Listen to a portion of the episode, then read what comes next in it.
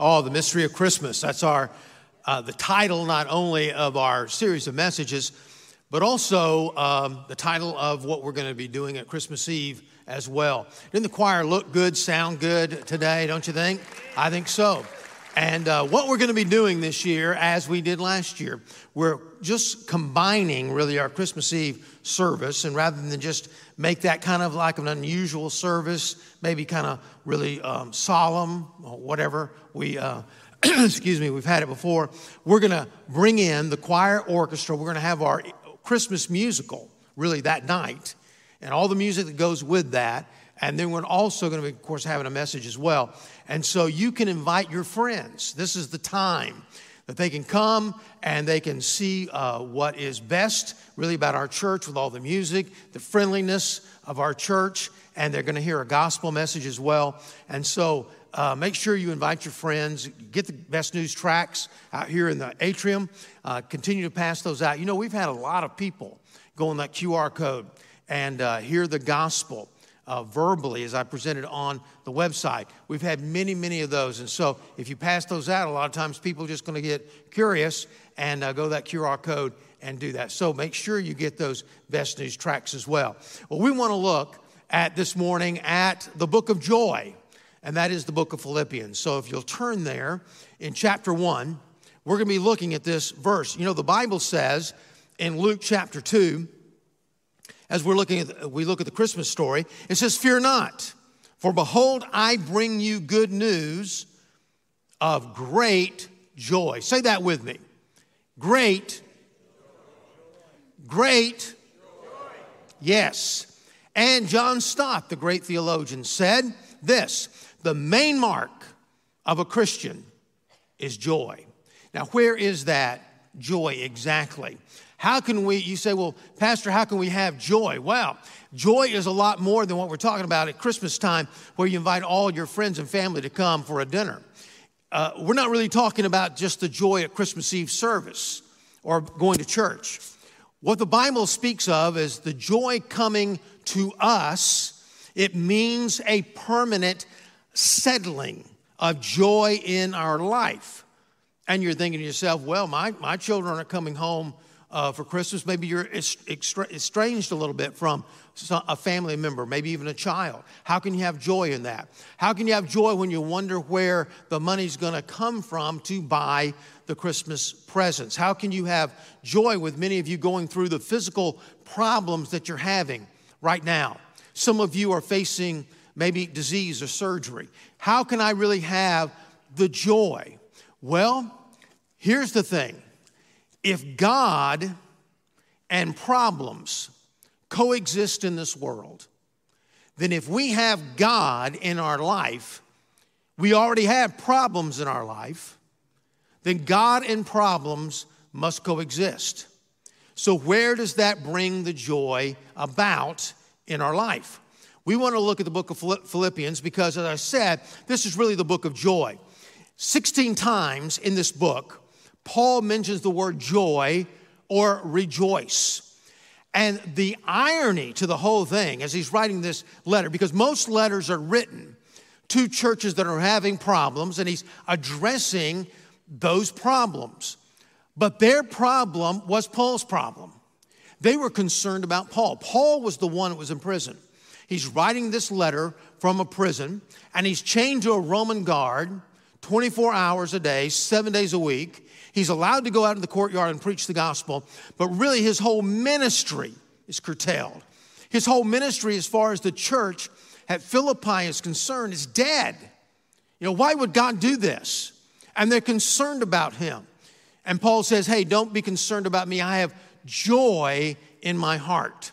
Now, how does he do that? Well, in the midst of all this, he addresses four different joy thieves in our life. And he says basically in chapter one, you have problems. We're going to be addressing those right now. You in chapter 2 he says you're going to have people problems. People will steal your joy. Nobody can steal your joy like somebody you love. And then in chapter 3 possessions or the lack thereof can often steal your joy. And finally worry chapter 4 worry over all those other things will also steal joy from your life. And so he opens up this book, and we need to understand we can experience joy in any circumstances that we find ourselves in. Let's look at verse 3 of chapter 1. He first of all greets everyone. He says, I thank my God in all remembrance of you, always in every prayer of mine, for you all making my, you all, you know, that he's a southerner. Paul is a southerner. you all, it's right here. I, I never find you guys in here. I, I just never find that. He says, uh, For you all making my prayer with joy because of your partnership in the gospel from the first day until now. For I am sure of this, that he has begun a good work in you, will bring it to completion at the day of Jesus Christ. We'll come back to the rest of the text in just a moment. But let me just say this there are three things I want to look at this morning. Three questions basically we want to answer. And the first thing is is why do we need it? What is this joy and why is it so necessary in life? Well, we look at this and we look at the word joy in verse 4, but also it's in verse 18, it's in chapter 2, verse 2, all throughout the book, 16 different times. This word joy means to rejoice, exalt, it means to boast. Now, you say that's strange, but it's actually the same word used in this verse. Paul used it this way in Galatians 6:14. But far be it from me to boast except in the cross of our Lord Jesus Christ, by which the world has been crucified to me and I to the world. That word boast means, comes from a word in the Greek meaning a branding, a branding iron. And so he says, look, Paul says, the branding of a Christian is joy. Now, you know, in the business world, they have different brands. And, you know, maybe Nordstrom's, I've heard, is customer service. And they say, oh, this is the, you know, the greatest store because we treat you like a king. That's their brand politically. You, you go on the political shows on either way. There, I don't care what the problem is, what the circumstance is, certain people are going to give the same answers every time. Every time. That's their brand. The Bible says the brand, Paul says the brand of a Christian is this joy.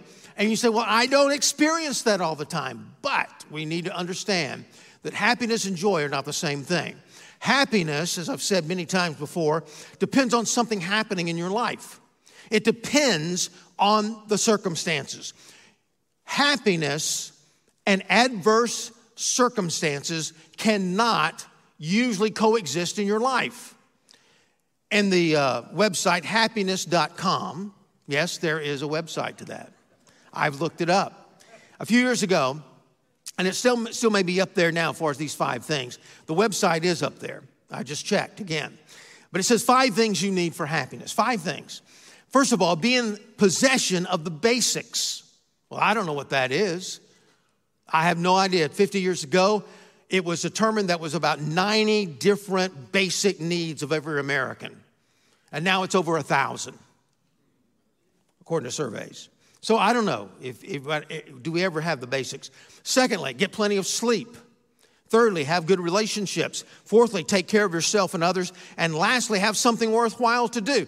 That, that website says, and it's not a Christian website, but the website says, in order to be happy, you've got to have those five things. Now, the problem is, it's very seldom we really have all five of those things. So, what is joy? What is it dependent upon? A verse that was recited just a few moments ago in our service in Psalm 16:11. You make known to me the path of life. In your presence, there is fullness of joy. At your right hand are pleasures forevermore. The secret is the presence of God. When Jesus Christ came down to this earth, it says, uh, we will call his name Emmanuel. I think it's Matthew 123. We will call his name Emmanuel. That is God with us. So, God being with us is the secret, the foundation, at least, to joy. How do we have that? By receiving Jesus into our heart. Once we do that, we've said the Bible says the Holy Spirit of God comes to live inside your heart.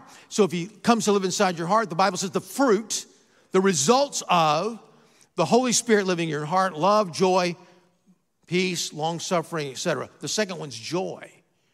A joy in your life. Now, how do we get that? I mean, after all, you say, well, I'm a Christian, but I just don't, I just don't necessarily feel that. But hear, hear me now. God and problems coexist. God's in your heart. The presence of God through the Holy Spirit in your heart brings joy. There are problems in life already. There are always going to be problems in life. You, we live in a sinful world, and no matter how that sin affects and where it comes from, it affects us. It may be your sin, it may be somebody else's sin, it may be just because we're, in, we're living in a sinful world. God may use something in your life, adversity, to grow you up as a Christian, to bring, maybe even bring you to Christ. But nevertheless, there are problems in this life. So if God and problems coexist in the same world, and God's in your heart, and the problems are in your heart, then joy of the Lord and adversity, problems can coexist in your life. In fact, they have to. And we look at this and we, we understand that we as believers have a lot more difficulty grasping and understanding the whole idea of problems, adversity, suffering in the life of a Christian than the lost person does, the unbeliever. The unbeliever that maybe doesn't believe in God, and many of them do at least believe in God, but they, they don't believe in the God of the Bible. And they may say, well, there are problems in the world because God doesn't love us. There are problems in the world because God loves us, but He's not powerful enough to really grasp the problems. And therefore, we really can't uh, blame Him for anything. Other people blame God, other people don't believe in God. But we as believers think to ourselves, well, I know God's an all loving God, and at the same time, He's an all powerful God, so why do I have these problems in my life? And we go even further in depth. For example, you have a man like uh, William Borden. I, have shared maybe the story years ago about him, pretty famous story now, of the uh, really heir to the Borden uh, milk um, dynasty. And he went off on a mission trip in China. And I don't even think it's a mission trip. I think he, he went over there to study, got burdened for the people. And he came back, he says, I believe I'm called to the mission field. Well, at one point, he had to renounce any claim over the business. Then he had to go and, and, and go to school all those years after graduating from Yale with, with another degree. Then he went to, of course, language school. Then he got over to, to China, I believe it was, and he died on the way over of a fever. All that preparation, all that sacrifice, and his, his ministry was just cut off. What kind of ministry could William Borden had have had if he would have remained alive? God, I don't understand that. I mean, he did all that preparation, he had all that influence in the world, and yet his ministry was just totally cut off and we don't get it. We don't understand it. We, we grapple with it. Notice, though, what Paul says. I'm going to skip all the way over to verse 12 for just a moment. We'll come back to the, our, our regular text. But he just says this. I just want to read this to you. I want you to know, brothers, that what I've happened to me has really served the advance of the gospel. He's like, I'm in prison, I'm chained to a Roman guard, uh, I'm not suffering, but my ministry has been greatly curtailed, so that it was become known throughout the whole imperial guard and to all the rest that my, my imprisonment is for Christ. And most of, my, of the brothers, having become confident in the Lord, but by my imprisonment, are much more bold to speak the word without fear. Some indeed preach Christ from envy and rivalry, but others from goodwill. The latter do this out of love, knowing that I put I am put here for the defense of the gospel. The former proclaim Christ out of selfish ambition not sincerely, but thinking to afflict me in the imprisonment. What then? Only that in every way, whether in pretense or in truth, Christ is proclaimed, in that I rejoice. He says, Look, I'm going to find the silver lining here. I'm going to find out what's really happening.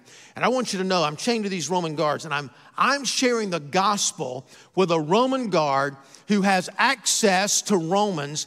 And I, I'm witnessing these people every day every day, probably three or four guards every day, and they're being saved.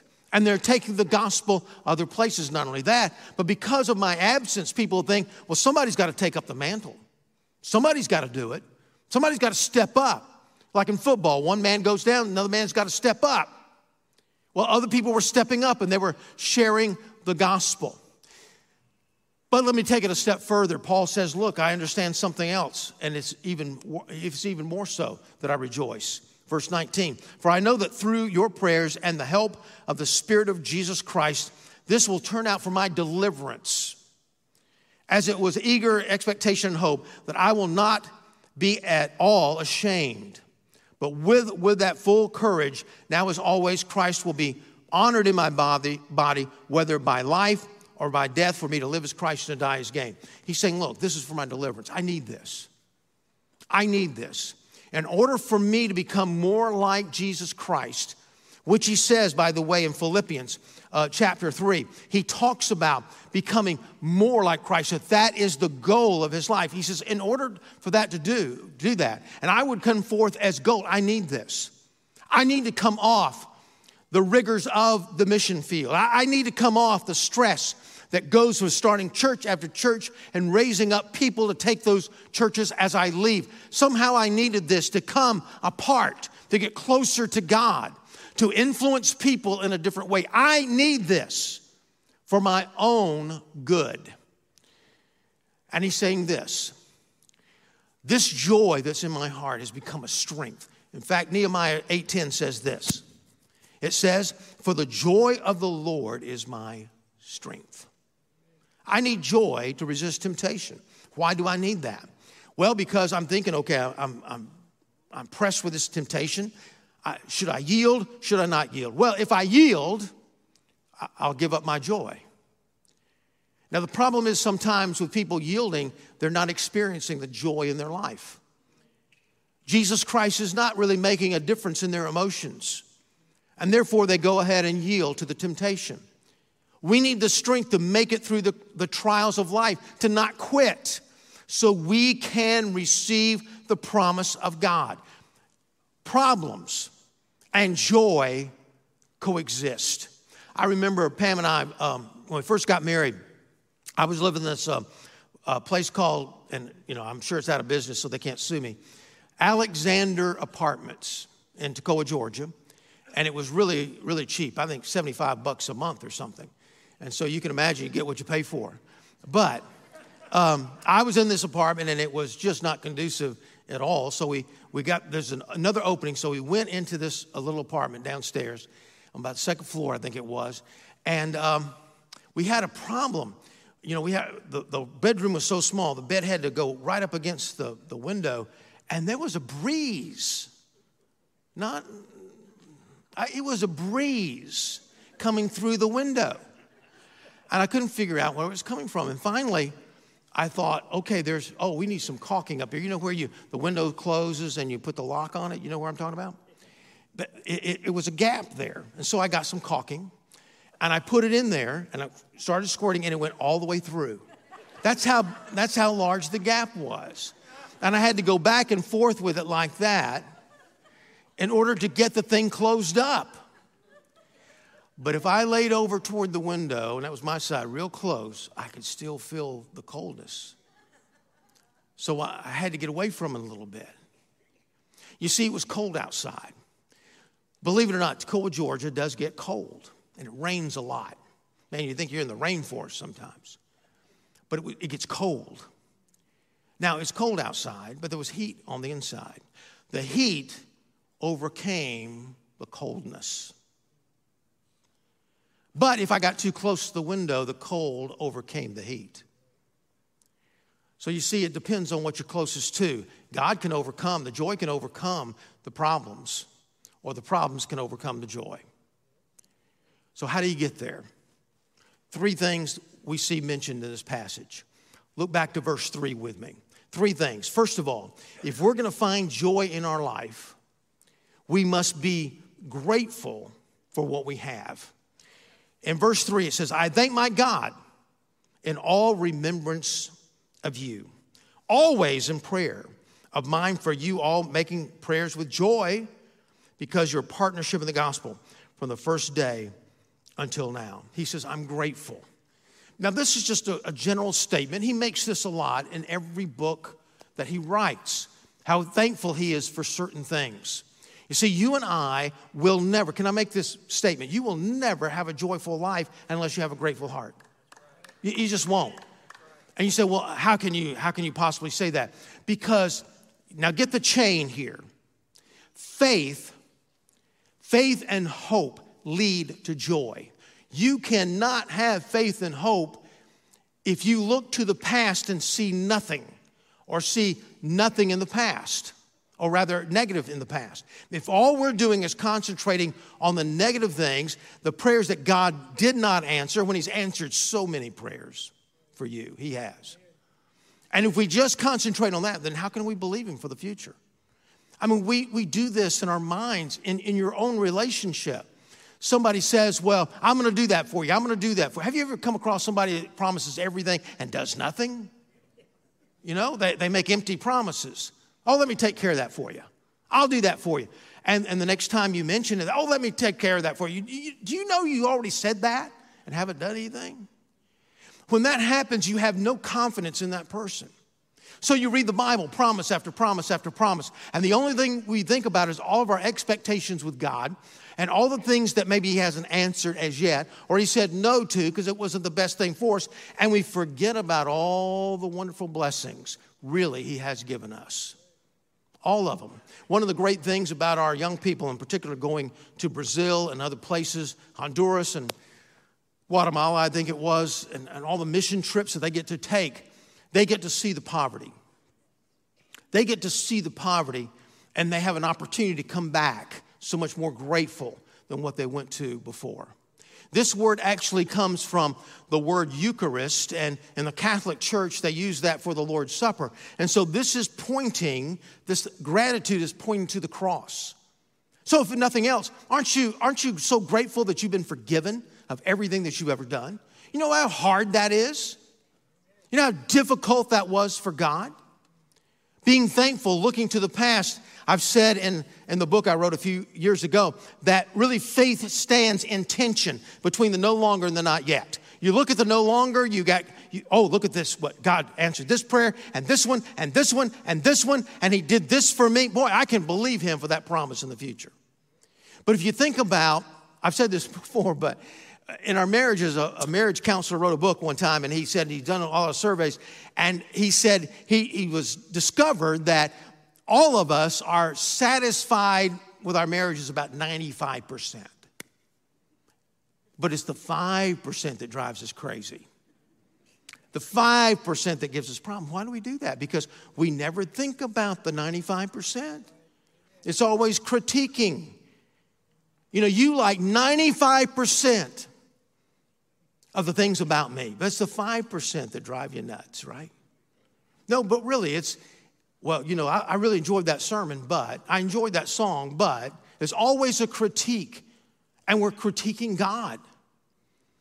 Be grateful for what he has done. First Thessalonians 5:18 says, "Give thanks in all circumstances, for this is the will of God for you in Christ Jesus." Are you grateful? What are you grateful for? I would challenge you every morning to get up and whether you do it in your quiet time or get in the shower on your way to work, think about two or three things that you're really grateful for. Not the same things every day. Just have that attitude. This is what is going so well in my life.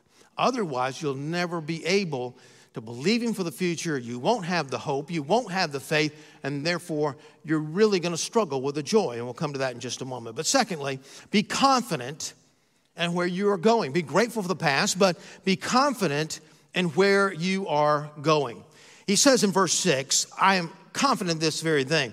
He who began a good work in you will bring it to completion at the day of Jesus Christ.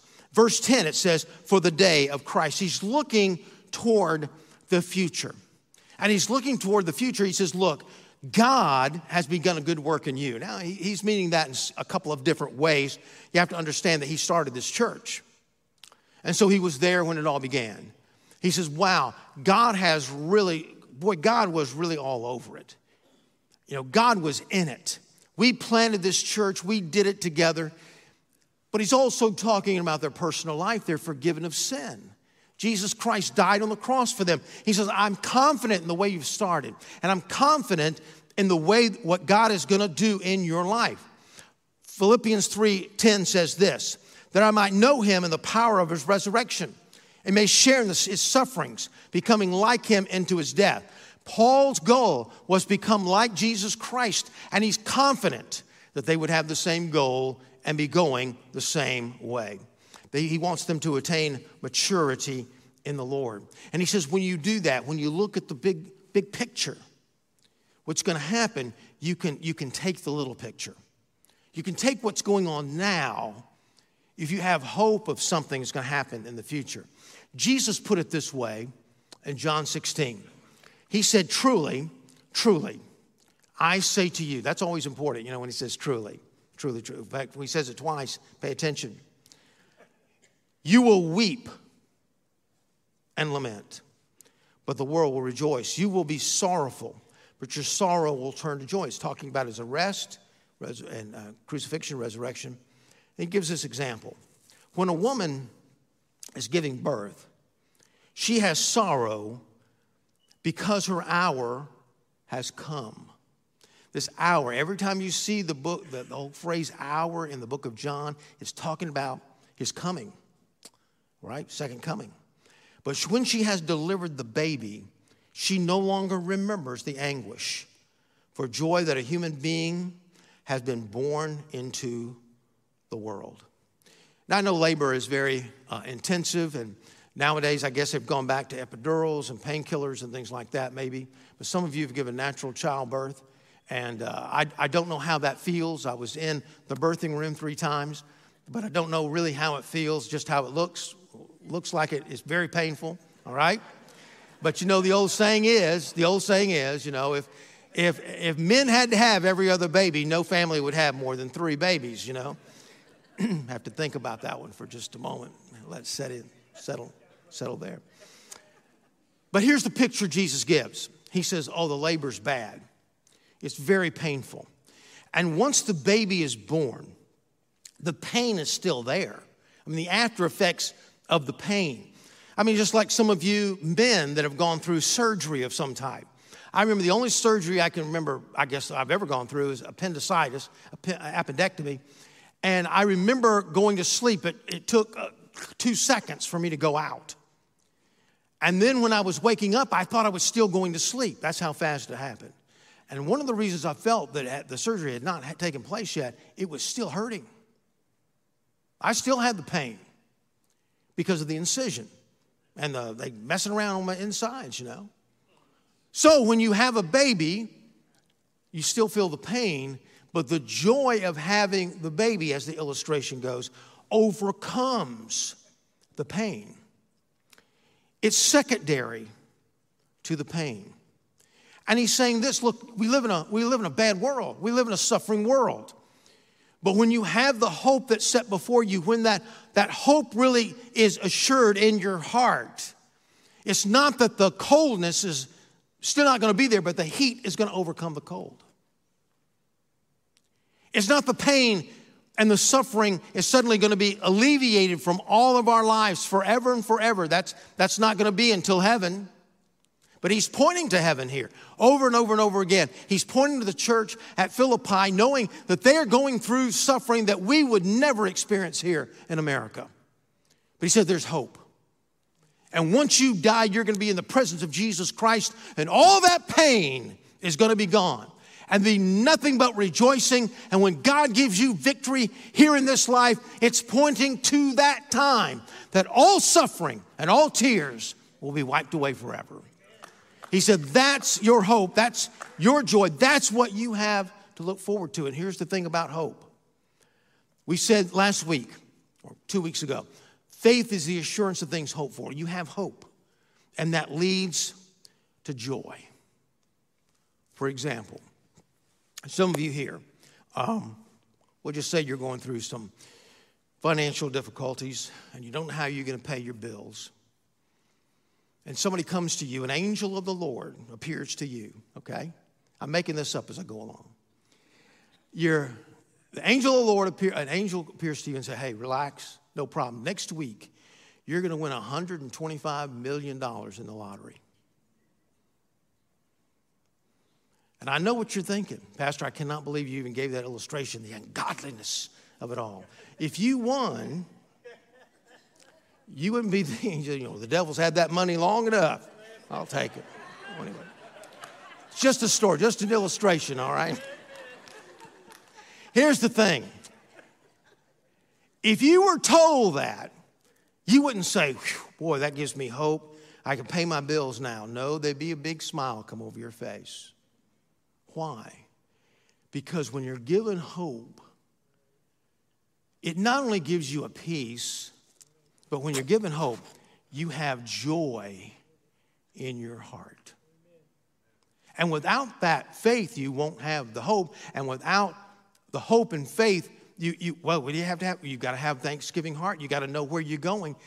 And let me bring out the last thing, and this is the most important thing. If you haven't heard anything so far, you can nudge your husband right now and he can wake up and we'll, we'll finish this out, all right?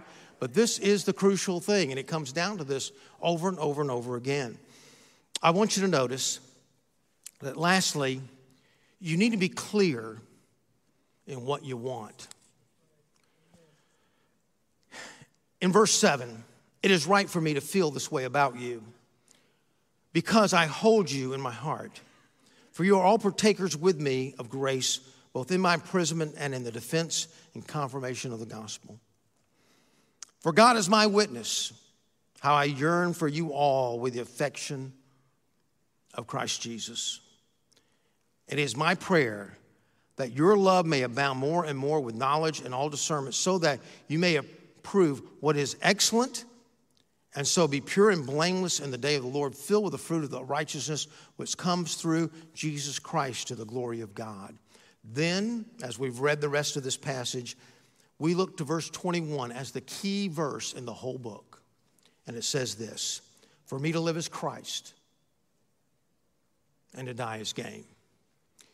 Paul's secret to being in prison and thinking of, you know, I could be out there with thousands and I could be preaching the word of God to thousands of people, and here I am, one Roman guard. The secret to it all, the key to it all, the foundation to it all, are you listening? Was his definition of life. His definition of life. For me, he says, the most important thing, the most important thing is Christ. For me to live is, how do you, how do you complete that sentence? Well, I'd be happy if I, I won something because, you know, for me to live is security. For me to live is money. For me to live is my family. For me to live is, you complete it, my career. What brings you joy in life? Define that. If you will define what brings you the greatest joy in life, you will define your life. That'll be your definition of life. And Paul says, look, this, if I can just read Paul's mind here, just for a moment, based on the rest of the book, he would say, For me to live is Christ. If there was something that could harm my relationship with Christ, I would be crushed.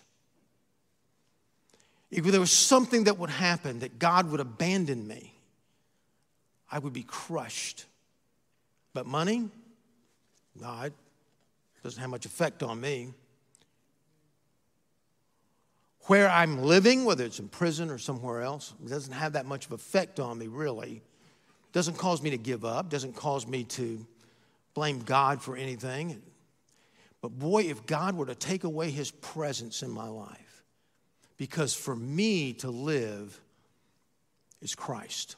The joy of my life is my relationship with God.